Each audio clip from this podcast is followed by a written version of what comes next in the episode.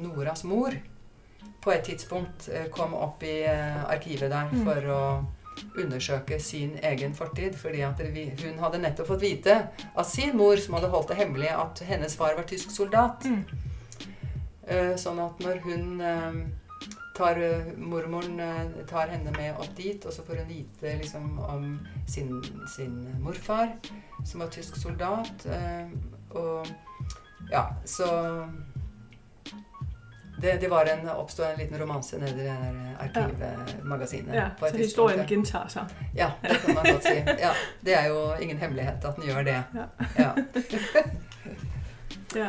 Men sådan, så det grundlæggende i din roman, det er jo det her med historiefortælling. Er det alle historier, som må fortælles, og hvilke historier er det, vi i varetager og videreformidler, men ikke mindst, hvor længe skal vi i varetage dem, og med hvilken ret og med hvilken integritet er det, vi i varetager de her Mm. historier.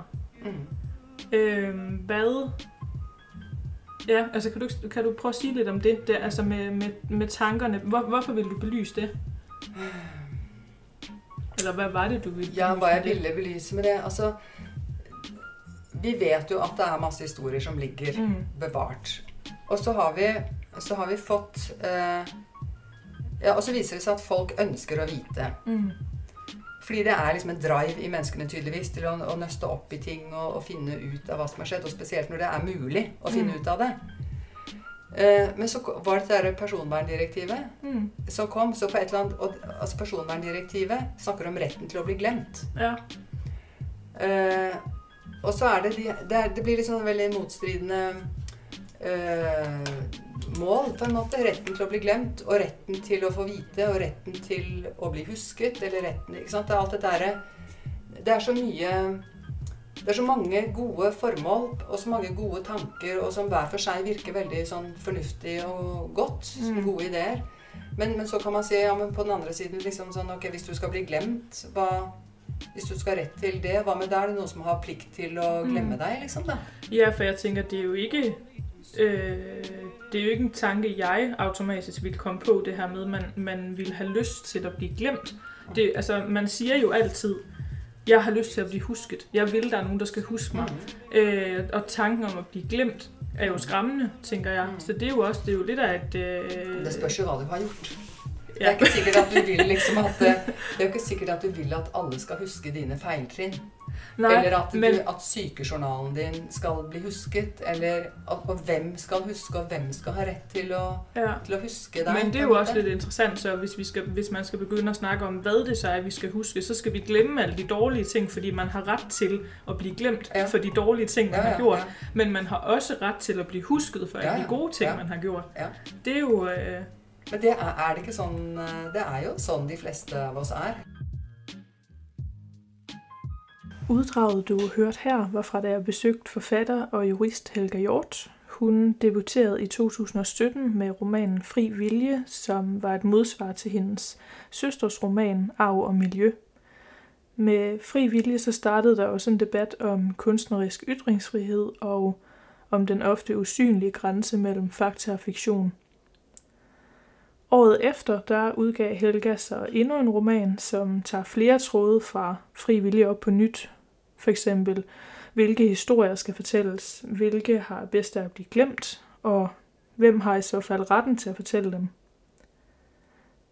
I Arkivarens testamente, der hører vi historien til den pligtopfyldende og hengivende arkivar Gudmund, men også hans efterfølger Nora, som måske står Gudmund nærmere, end man først skulle tro.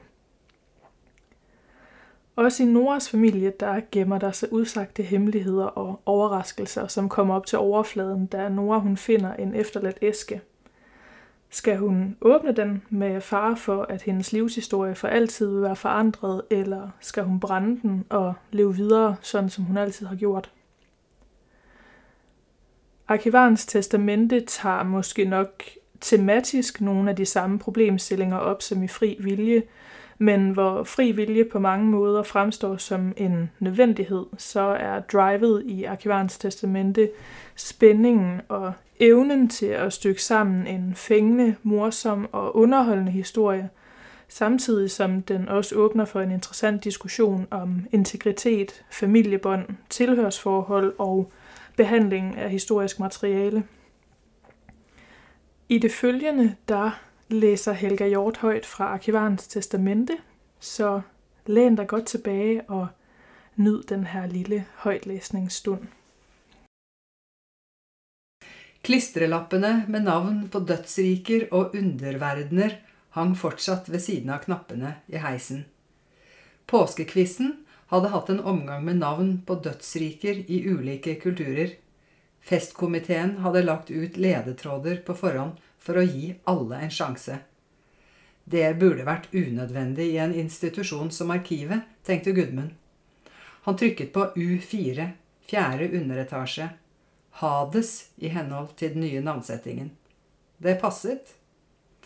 Klappsetet i heisen ble installert for et par år siden. Selv arkivet måtte følge kravene om universell utforming.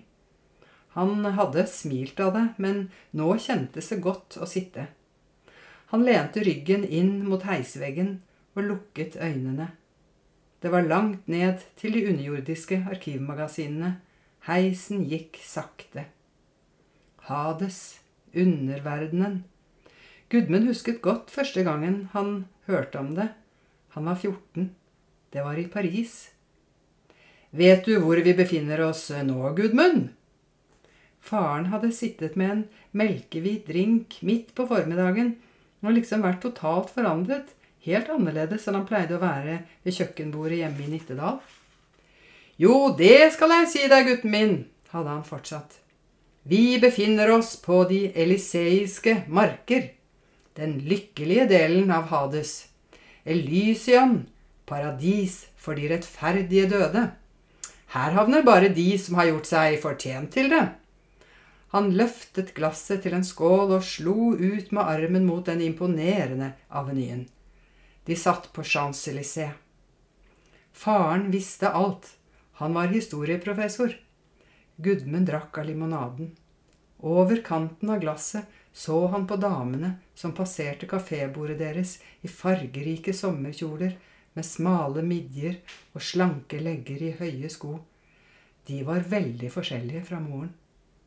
Det var grønt løv på trærne, solen skinte gjennom bladene, og de hadde funnet en plass i skyggen. Faren hadde dress. Gudmund hadde bare skjorte med korte ermer. Han frøs litt og lurte på om det var barn i Elysien også hvis de hadde vært snille, og det var urettferdig at de døde. Det hadde ikke faren sagt noe om. Han ville ikke spørre. Magasinet var også kjølig. Gudmund kneppet den slitte kålfjølsjakken idet heisdørene gled til side. Det kjentes kaldere ut enn det pleide. Eller så hadde han feber. Der knep det i magen igjen. Antagelig burde han ta en tur til legen. Eh, det fikk vente til etter påske. Kanskje det gikk over. Han ble stående et øyeblikk. Det pleide å gi seg etter noen sekunder.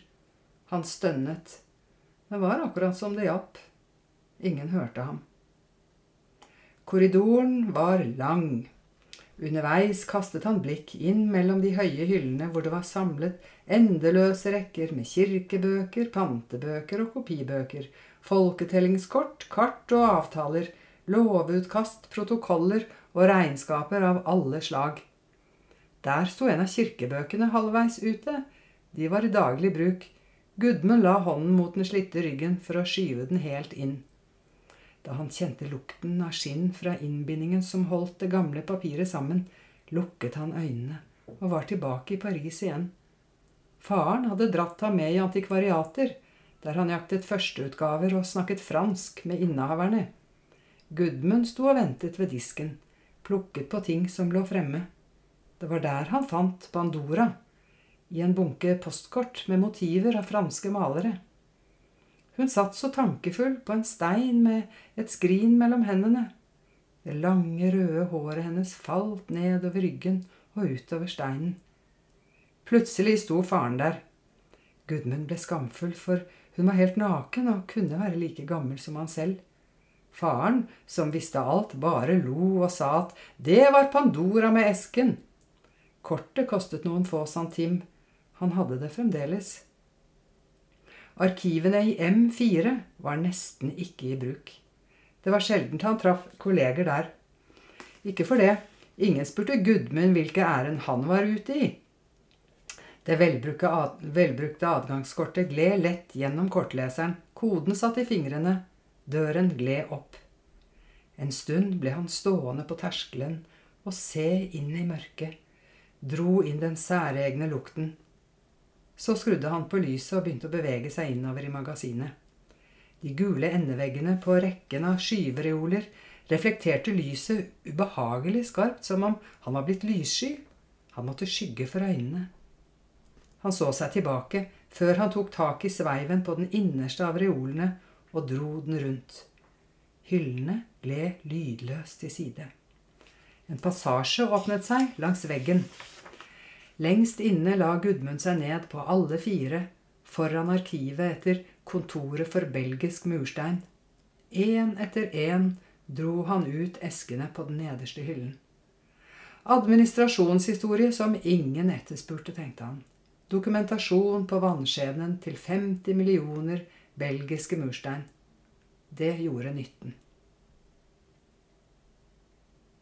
Flere av Noras kolleger drev med slektsforskning. En av dem hadde tegnet slektstreet sitt som en sirkel med seg selv i midten og nye sirkler utover for hver generasjon. Ringene ble videre og videre, med plass til flere og flere navn. To i den innerste, mor og far. Fire i den neste, to sett besteforeldre. Åtte i den fjerde.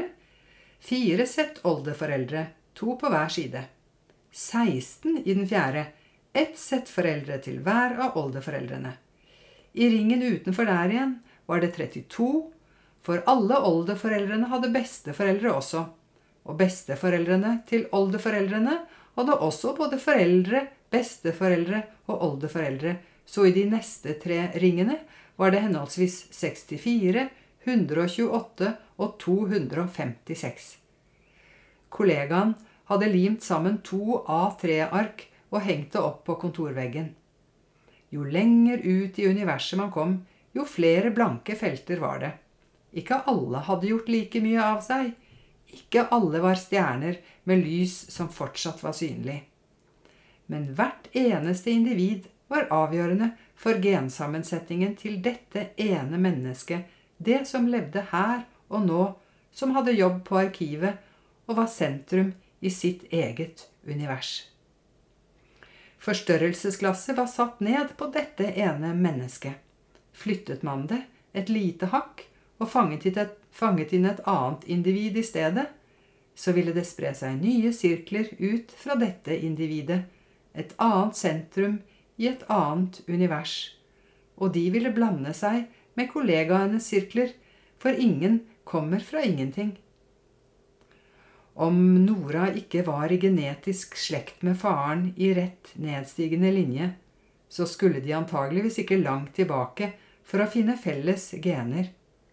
Gikk de langt nok, hadde alle sammen samme urmor, en Eva langt, langt bak i rekken. Faren hadde tegnet og forklart om menneskeslekten. Vrengte man den sirkelen, så ville man finne urmoren i midten og en bitte liten bit av henne i hvert eneste individ, i hver eneste sirkel utover. Det var nesten som homøpati. Men det trodde de jo ikke på. Det var hun og faren enige om. På hytta i Stavern vokste det et villepletre på en skjermet plass bak et svaberg. Treet var gammelt og prøvet. Det hadde grener som var sterke, og som hadde bøyd av for vinden og grener som var knekket fordi de ikke hadde bøyd av for vinden. Treet kom aldri til å bli høyere enn svaberget. Om våren var det fullt med blomster. Om høsten kom det massevis av små, sure epler. En gang hadde faren tatt en bit av et av eplene så de kunne se inn til kjernehuset. Tenk at hele dette treet begynte som en kjerne inni et sånt lite eple, sa han. Nora tenkte på det. Så pirket han ut en av de små eplesteinene, holdt den opp for henne og sa at en gang kunne den kjernen komme til å bli et sånt stort tre. Nora hadde tenkt på det også. Du er det lille eplet, hadde faren sagt til henne. Inni deg er det små kjerner som kanskje kan bli til nye mennesketrær. Men ikke alle eplene kan bli til nye trær, for da blir det jo altfor mange epler. De hadde ledd og tenkt på hvordan det ville være å drukne i et hav av epler. Det mest fantastiske var likevel hvordan faren hadde klart å trylle med det treet. For en gang hadde han hentet en gren fra et helt annet tre i en hage bak et gjerde i Stavern og podet den på villepletreet. På den grenen kom det epler som var store og søte. Faren forklarte henne at det var viktig hvilket tre grenen kom fra, men det var like viktig hvor den grodde, og hva som ga den næring. Nøkkelen til mormorens leilighet hadde pleid å henge på morens knippe. Nora fikk den da hun døde. Den var velbrukt og gled lett inn i låsen. Hun vred om og skjøv døren forsiktig opp, stakk hodet inn først, visste ikke hva hun ventet å se. Kanskje mormoren som lå, som lå død i entreen? Hun gjorde ikke det. Entreen var tom. Det var helt stille. Fra soverommet hørte hun lyden av gardinkrokene som slo mot kirstangen idet det kom trekk i leiligheten. Døren gikk i lås bak henne. Hjertet dunket. Kanskje hun hadde dødd foran peisen, at det var der hun lå. Hallo? Hun tok noen skritt innover i gangen, stoppet i døråpningen inn til stuen og så mot stolen der mormoren hadde sittet på gulvet. Bena hennes var ikke synlige, ikke armene eller hodet heller. Hvis hun lente seg over mot siden, kunne hun se foran stolen. Mormoren var ikke der heller. Balkongdøren var lukket. Den sto åpen da hun gikk, hun var sikker. Mormor? Hun likte ikke hvor stille det var. Kjøkkenet var også tomt. Oppvasken var borte. Gryten lå med bunnen i været i oppvaskkurven. De to krystallglassene sto pent på kjøkkenbordet. Da er hun ikke død, tenkte Nora, og kjente at trykket lettet. Hun gikk videre inn mot soverommet. Der så hun mormoren. Hun lå oppå dynen med klærne på og sengeteppet halvveis over seg. En liten stund sto hun helt i ro og holdt pusten mens hun så på henne, konstaterte at brystkassen beveget seg, at hun levde. Hun sov. Det var ingen synlige blåmerker fra der Nora sto, eller skrubbsår. Det var ikke blod på klærne hennes. Pusten hakket idet Nora trakk den. Hun ble overveldet av et vemod som ga henne lyst til å gråte, men hun klarte å la være. Vinduet sto åpent fortsatt. Luften begynte å bli kjølig. Hun gikk bort og løftet stormkroken av, lukket vinduet og trakk tyllgardinen helt for. Da hun snudde seg, lå mormoren med øynene åpne og så på henne. Nora min, sa hun, hva er det du og jeg holder på med? Hun så ikke sint ut. Kanskje det var mulig å snakke rolig med henne om det, sånn som Hedde hadde sagt? Eller regnet hun bare med at Nora kom til å si unnskyld og ville gi henne lov til å brenne brevet likevel? Mormor flyttet seg inn mot veggen og klappet med hånden på sengen ved siden av. «Eh, vil du ha et glass vann? spurte Nora. Er du tørst? Hun gikk ut på kjøkkenet og skrudde på kranen. Sto og så på at det skulle bli kaldt, mens hun hørte bruset av vann som ble presset sammen og ført frem av trykket i rørsystemet som fosset ut av armaturen, traff det blanke skålet, stålet i kummen og ble til en liten malstrøm, sugd uavvendelig mot sluket, ut i havet. Hun så for seg Karius og Baktus som ramlet viljeløst hulter til bulter ned gjennom rørene i avløpet og endte på en liten flåte langt, langt ute på det store, store havet, hvor ingen så dem, helt ensomt, hun og mormoren da hun var liten og de så Ivo Caprino på video. Her har du, sa Nora og ga henne. Mormoren hadde satt seg opp i sengen. Hun drakk hele glasset. Det var godt, sa hun. Det ble visst litt for mye portvin i solen. Vil du ikke sette deg her, vennen min? Mormoren virket helt fin. Hun var ikke skadet. Nora satte seg opp i sengen til henne. Hun hadde lyst til å si unnskyld. Det hadde vært lett, men hun visste ikke om hun mente det. Jeg forstår at du er nysgjerrig, sa mormoren. Nora nikket. Hun var nysgjerrig.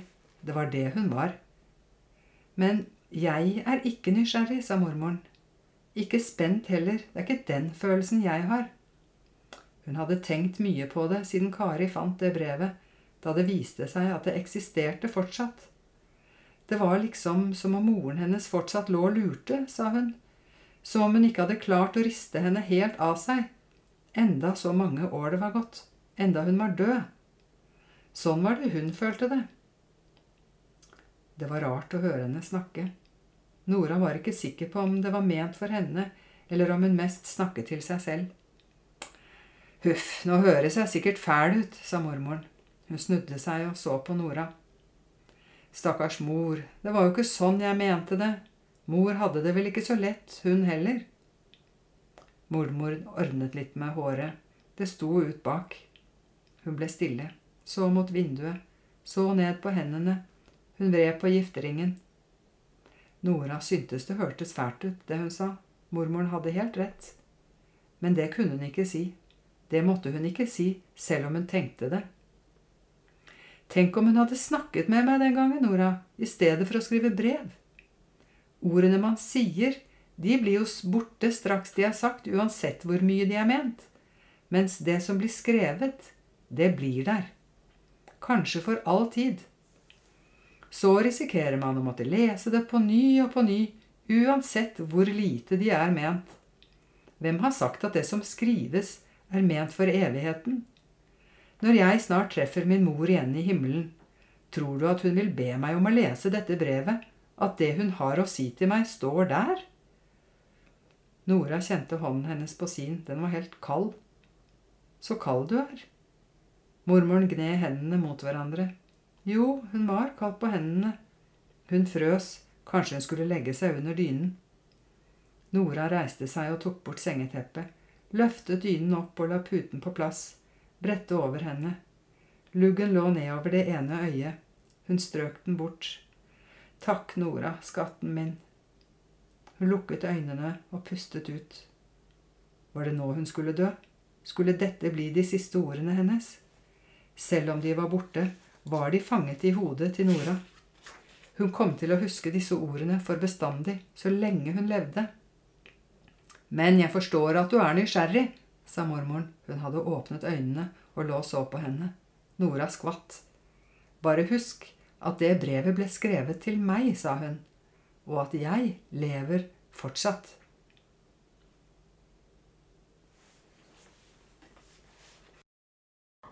Her var det altså Helga Hjort, som læste højt fra Arkivarens Testamente, en anbefalesverdig roman til juledagene for øvrigt. Du kan også høre hele vores samtale fra tidligere her blandt episoderne fra Dansken på besøg.